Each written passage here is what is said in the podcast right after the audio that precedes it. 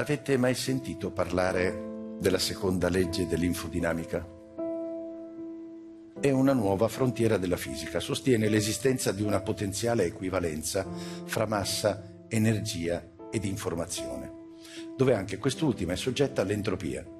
È bellissimo. Cosa ho detto? Io non ho la più pallida idea, è che questa settimana si è laureato quel deficiente di mio figlio Pippo in fisica alla triennale, no?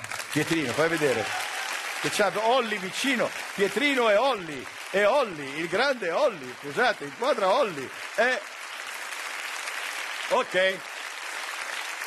Pietrino è lui che fortunatamente per queste cose ha preso dalla madre. no, no, da me. E mi ha mandato il link di questa notizia, no? Viviamo in una simulazione, una potenziale nuova legge della fisica? Pensa di sì.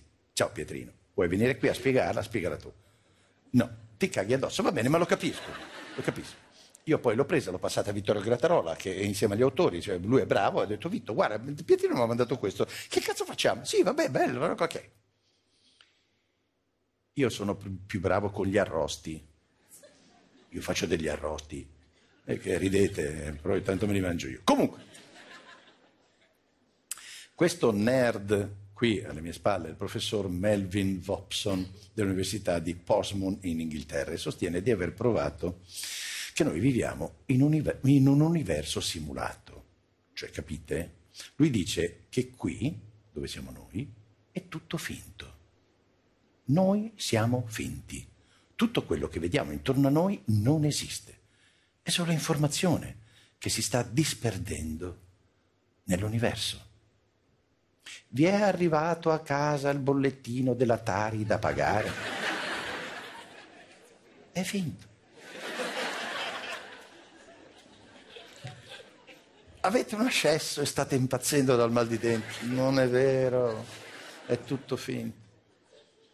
È solo l'entropia della gengiva che si disperde nell'infinito. Pietro, io ti devo dire grazie, grazie perché all'universo simulato io ci credo perché è evidente, solo in una gigantesca simulazione cosmica può accadere una cosa del genere. Sting e De Luca nella stessa stanza. È un'anomalia dello spazio-tempo, è evidente, che si giustifica solo dando ragione a Bobson. Quella in mezzo è la moglie di Sting, Trudy, che ha rilasciato la seguente dichiarazione. Fammi vedere. Trudy Styler, New York è finita, il futuro è a Napoli. No. Eh no. Eh no. Dunque, intanto questa non è fisica e chimica perché sono gli effetti degli acidi, però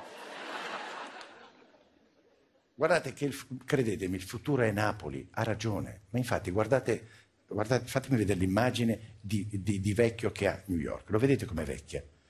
Guardate rispetto alla spacca Napoli. Eh, ridete, però secondo me ha ragione la signora Sting. È mille volte più figo spacca Napoli, raga. Ma io ogni volta che vado a New York, no, ogni volta, sono andato due volte nella mia vita. Però è bello, ogni volta che vado, ma dove cazzo stai zitto? No, però a me sembra un grandissimo centro commerciale, mentre invece se vai a Spaccanapoli è, so, è una meraviglia storica, ogni, ogni, ogni passo ti, ti, incanta.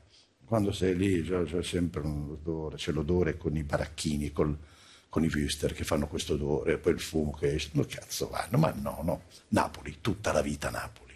Comunque, la visita di Sting questa settimana non è stata l'unica buona notizia per De Luca. Eh. È appena uscito il suo libro e sta già facendo sfracelli su Amazon. Fammi vedere. Vincenzo De Luca, Giorgia Meloni su Amazon, il libro del governatore Campano in testa per vendite. In un giorno solo di vendite ha già battuto la Meloni. Forse Amazon è l'unico posto dove si può battere la Meloni.